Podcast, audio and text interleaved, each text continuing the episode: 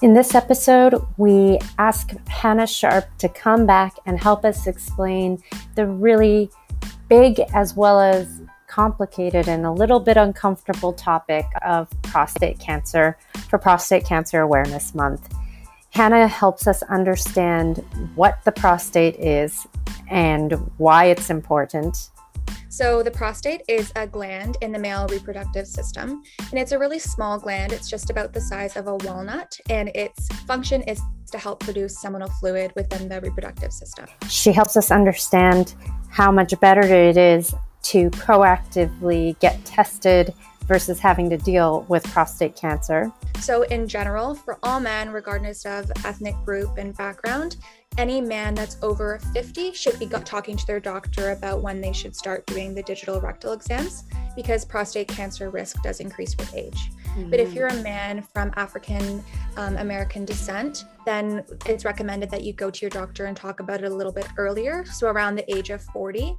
And if you're a man from any ethnic background that has a history of prostate cancer in the family, or even a history of really fast, aggressive growing cancers, then it's a good thing to talk to your doctor about to make them aware of your family history. And the doctor might recommend that you come in as early as 40 or so to begin doing these screenings. And she tells us about some of the cool things happening in health around prostate cancer today. And then also in the clinical trial space, there's some really interesting studies going on about trying to slow prostate cancer growth in men that already have prostate cancer. So both of these studies are really non-invasive and they both have to do with diet. So the one is incorporating walnuts into the diet. So they're trying to see if does eating walnuts and just about two ounces a day, so just a handful of walnuts, can that slow prostate cancer growth? So stay tuned. We hope you get something from this, and we hope you share it with a man you love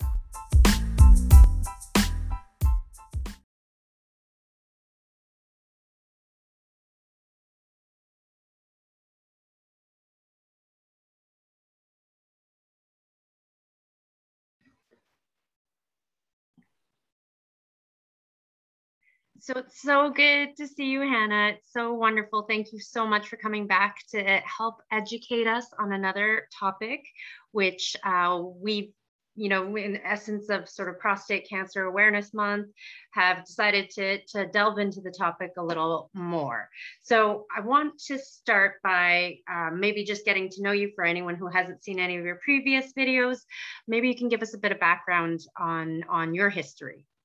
For sure. So, yeah, hi, Cass, and hi, everybody.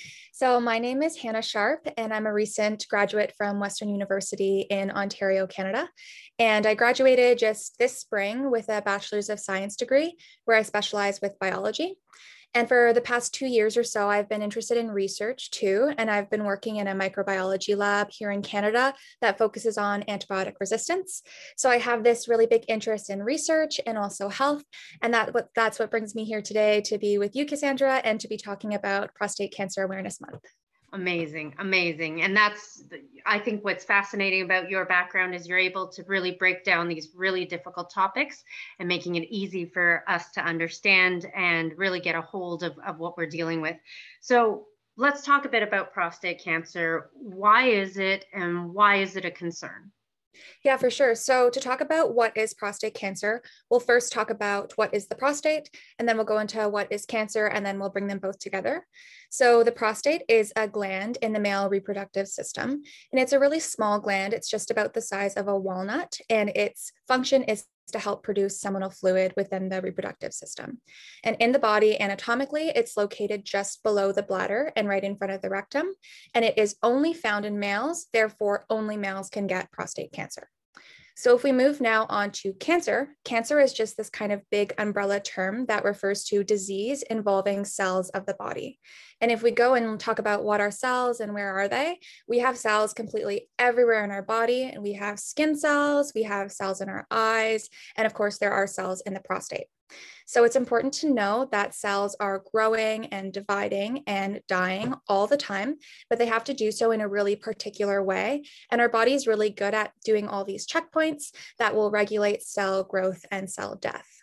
But cancer is what happens when there is an issue with these regulations in our body that can lead to cells dividing and growing too quickly and not dying frequently enough. Mm. And when mm. these cells are growing too fast and not dying enough, this can lead to masses of cells and irregular cell growth, which are referred to as tumors, which is a pretty common cancer term that I think a lot of us would know about. And uh, yeah, that's all just cells growing not as they're supposed to. So if we take what we know about prostate and where it is, and then cancer, prostate cancer is therefore what happens when prostate cells are growing uncontrollably, unlike healthy cells in our body normally would do. Okay, so now we have a little bit of a background about prostate cancer and why do we have to worry about it? And why is prostate cancer awareness month important? So prostate cancer is the actual second leading cause of death of cancer deaths among men. So it's something to definitely take seriously but it's not really something that we have to fear all the time because prostate cancer is really highly treatable especially if it's caught early so doctors have done a lot of research and we have really good methods of predicting what types of prostate cancer will be more aggressive than others in order to plan treatment accordingly. And so it's really common, and one in six men or so will develop prostate cancer throughout their lifetime. But treatments are so effective that only one in 34 men will die of the disease. And it all comes back to just catching it as early as possible and giving yourself the best health outcomes that you can. So that's very, very interesting because it sounds like, you know, really the key here is to get it diagnosed early. Um, so how do I know as a male? How do I, how would I know if I have it? For sure. So, the first way that you could know if you have it is there's symptoms that can come along with prostate cancer.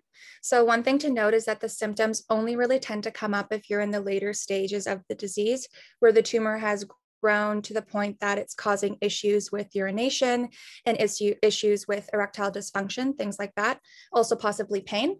So the one way is symptoms, but we want to try to avoid that because that's meaning that it's a later progression. The other way of knowing that you have prostate cancer is going to your doctor and doing health checks. So, what doctors will typically do is they'll do something called a digital rectal exam, which is an examination where the doctor will wear gloves and use lubrication to insert one digit or a finger inside the rectum to feel the actual prostate gland with the finger. And what the doctor's doing is they're looking and trying to feel for kind of hard areas of the prostate or bumps or irregularities. And also, they'll try to sense if you're feeling any pain or discomfort or tenderness. And these types of irregularities can point to potentially prostate cancer. So your doctor will do these exams. And then if they feel anything irregular, then they'll send you off for some other tests, such as doing biopsies, where a clinic will take a really small amount of cells from the prostate using like a really tiny needle and then look at it under a lab to see if the cells are looking irregular. Or they can do things like body scans or blood tests to look for elevated markers of prostate cancer. But yeah, really the first step is trying to go and get tested so you can catch it early. Or yeah, the second thing is if you have symptoms.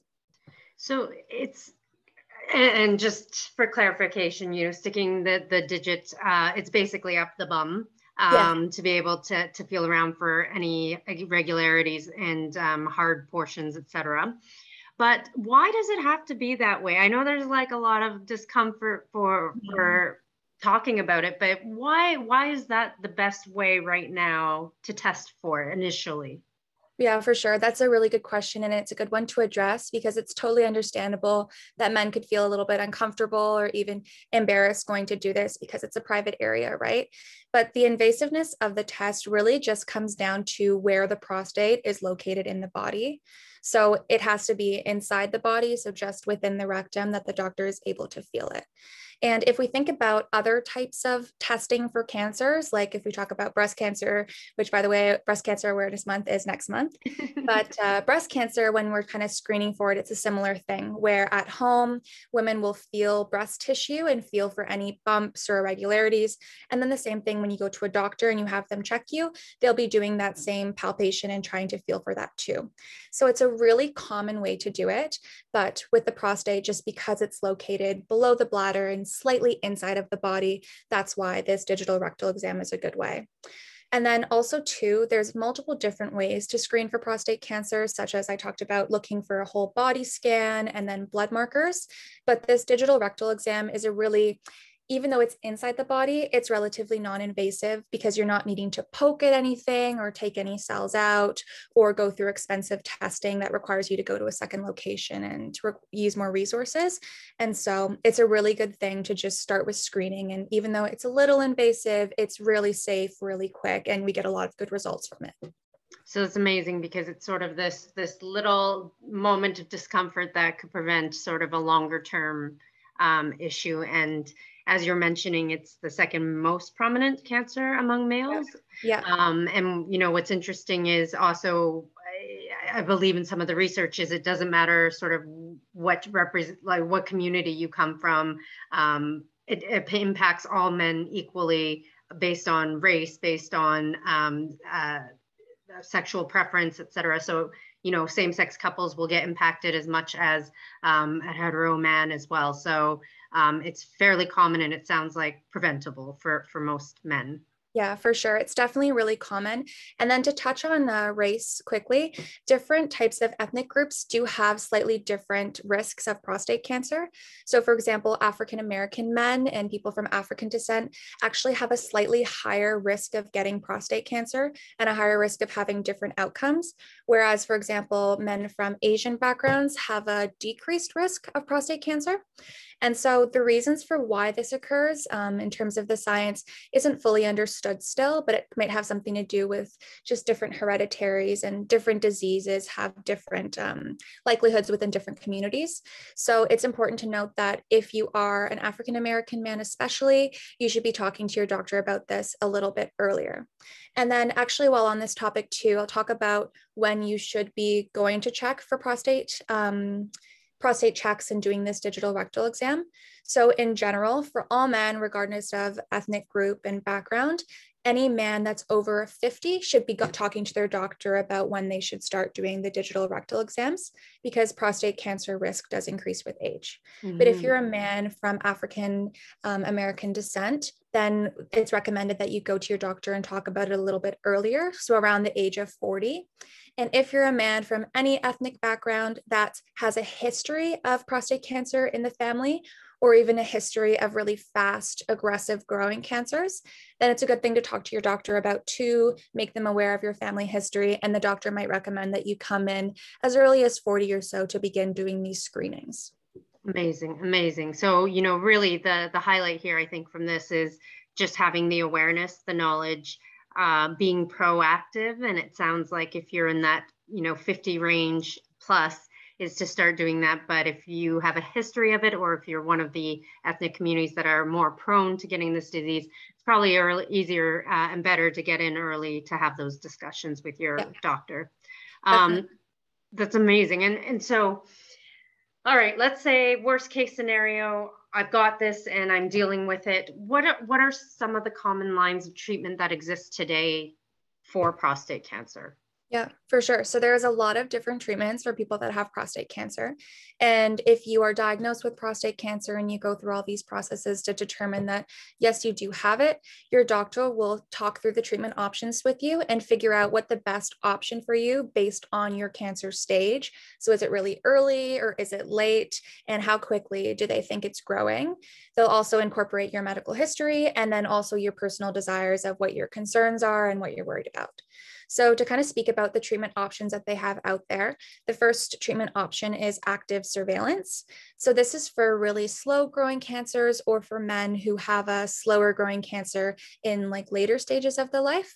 And active surveillance would just mean that you're monitoring the cancer progression over time, but you're not intervening and there's no need for treatment right then. Another thing is if the cancer is growing a little bit quicker or you're younger and they want to nip it in the bud and get rid of it as soon as possible, then you can have options to treat the tumor itself, such as surgery, radiation, or cryotherapy. So for surgically, surgically they doctors would go in usually with a little robotic arm and they would cut off that part of the prostate that has the tumor and the irregular growing cancer cells or if it's a if it's really spread throughout the prostate they might remove the prostate itself. And then for radiation this would involve targeting radiation right at that prostate tumor to try and kill the tumor again. And then cryotherapy would be finally using like really cold temperatures to target the tumor and try to kill the cancer cells So, moving on from those ones, there's also hormone therapy. So, this hormone therapy one is pretty interesting. And a little bit of background to understand why this is is that testosterone, which is a certain hormone that's in high levels in male blood, um, actually feeds prostate cancer tumors. So, a therapy, therefore, to um, decrease prostate cancer and decrease the cancer growth is to lower blood testosterone levels and try and slow cancer growth. Mm. So, that's an option too. And then finally, there's also chemotherapy, which is a pretty common therapy in all cancers. And that's using a chemical treatment put throughout your body to target those cancer cells and try to kill them too. But uh, overall, if you're diagnosed with prostate cancer, you can have these conversations with your doctors, weigh the pros and cons of each one, and then make a decision between your family and then also with your doctor about what the right option is for you. I think that's so important to know because I think the assumption is, you know, when you hear cancer, everyone knows chemotherapy as as the first line of treatment. What's interesting, I think, about what you're saying is there's multiple lines of first treatment available for this particular cancer, and that's what's interesting is that you could have something that suits better for your health needs as your first line of therapy. It doesn't have to be necessarily chemotherapy. That's mm. super interesting. Yeah. And you know what's interesting is is the amount of so i'll just be quite blunt. I mean it's dealing with around the male reproductive area. Um, you were mentioning how it's um, sorry it's near the seminal it's yeah function. so it's it's just below the bladder but it is in that whole male reproductive area. And then its function in sexual reproduction is to produce the fluid that contains the sperm. Okay. So i don't I, on behalf of men, I, I'm not, you know, I don't know that experience, but that's that's very scary to be near that area. Um, I, have been reading that there's things called castration sensitivity and castration mm-hmm. resistance, and automatically, you know, I'm feeling tense. How would you describe that process, or or what, you know, are there legitimate fears around being around that area as as a man? Yeah, for sure. So, um, to talk about castration sensitivity and address that first, and I think that's a great question again, too, because castration tends to just even in myself bring about these negative emotions, and it's it's a scary term, right? So, castration outside of prostate cancer and and the term that brings about this fear usually refers to surgical removal of the testicles, mm-hmm. but castration in the context of prostate cancer actually means something completely different. So, in the context of prostate cancer, castration is meaning that blood serum testosterone levels are medically reduced to the levels they would be as if a man had the testicles removed. So, as I kind of mentioned before, um, one of the things that promotes uh, prostate cancer growth is testosterone levels. And so, a way to treat prostate cancer is to reduce testosterone levels in the body. And so, this whole castration sensitivity and this type of thing is referring to this treatment option. Not all men have to do it, but it's an option there where you medically decrease testosterone, and that can help slow the tumor growth. But it has nothing to do with actually going into the genital area and removing testicles. It's just a medicine you take or a shot you can take that decreases your testosterone levels that are circulating in your blood such a relief because yeah. every time I see one of those in a study, I, I just, you know, the word itself triggers a lot of uh, negative emotions, as you said. For sure. Um, yeah. And then also, I'll just add too. Yeah. So, to talk about in general um, the risk of prostate cancer and then how it's affecting uh, your sexual life and activity and stuff with your partner. So, there are risks if you have a later stage of prostate cancer and they're going in for surgeries or needing to use radiation.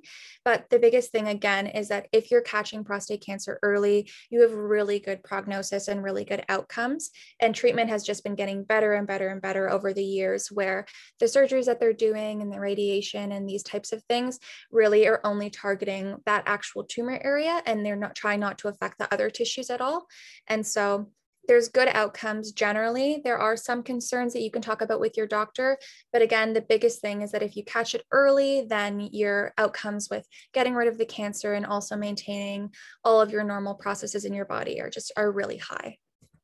Excellent. So it just brings back to the point why it's important to to just go through those few minutes of discomfort so that yeah. your just outcome is overall better. Um, but you know, if you do end up getting prostate cancer, it sounds like first lines of treatments are are promising. What else is being developed in the prostate cancer space? I'm sure there's there's improvements being made. What are some current new developments? For sure. Yeah. So there's a lot of um, research going on with prostate cancer in the clinical trial space. So I can touch on a few different options that I read about that I thought were interesting. So one of the first ones is about treating prostate cancer. And this treatment that's being evaluated in clinical trials right now for its efficacy is called proton radiation therapy. So I talked before about one of the methods to treat prostate cancer is to use radiation. And proton radiation therapy is using that same thing, but instead of using X rays to create radiation onto the tumor, they're using protons, which are positively charged subatomic molecules. And then they're targeting that at that depth where the prostate tumor is. And they're trying to study this as a new way to kind of bring into mainstream medicine that may be actually more beneficial than using X ray radiation because it can be a little bit more targeted. And they're trying to see if it can um, cause less damage to surrounding tissues than the radiation methods that they have out there. So that's an exciting study going on that men who have prostate cancer and meet eligibility criteria within that can participate in. And then also in the clinical trial space, there are some really interesting studies going on about trying to slow prostate cancer growth in men that already have prostate cancer. So both of these studies are really non-invasive and they both have to do with diet. So the one is incorporating walnuts into the diet. So they're trying to see if does eating walnuts and just about two ounces a day, so just a handful of walnuts, can that slow prostate cancer growth? And then the other study has to do with green tea. And green tea contains antioxidants that have a lot of different health benefits from like killing bacteria to reducing inflammation. And they may have roles in helping cell regeneration and in preventing cancer. So they're trying to see does eating green tea when you have prostate cancer, or rather drinking green tea or, or drinking these antioxidants, um, does that help slow prostate cancer tumor growth? So these are really exciting areas, and you can kind of see how some of them are a little bit more medical and involve um, like treatments, whereas other ones are just as simple as eating walnuts or drinking green tea. Um, but this whole clinical trial space is trying to expand the different studies that they have going on in prostate cancer, understanding how it works, trying to improve treatment outcomes, and trying to reduce the growth in invasive and in more non-invasive ways. So it's, it's really exciting what's going on there. Well, and that's so fascinating. I think because when I hear clinical trials, and, and maybe it's just all of the things that have happened in the last year and a half, it's mm. for me, it's like, well, is it a drug that's being developed? Is it something, again, to your point, medical, or is it science and molecules? And it sounds like it's sort of both. There's precision therapy, as you were saying, with the proton, um, much more accurate preserving tissue around the surrounding areas. Mm-hmm. And then it can be as much as nutrition. I think we, I I know I just assume that it's all medical without understanding that there is, you know, lifestyle and diet studies happening sure. to measure whether or not people can make improvements by what they consume and and whether or not there are health benefits from that. And that that's very exciting is it's not mm. just about the medicines, but it's about the life and the lifestyles Definitely. of people. Yeah. Um What's really cool about clinical trials, too, is that it's really just about advancing the knowledge that we have and bringing new treatment options from being kind of tested and seeing how does this work to the mainstream for everybody to be able to make use of.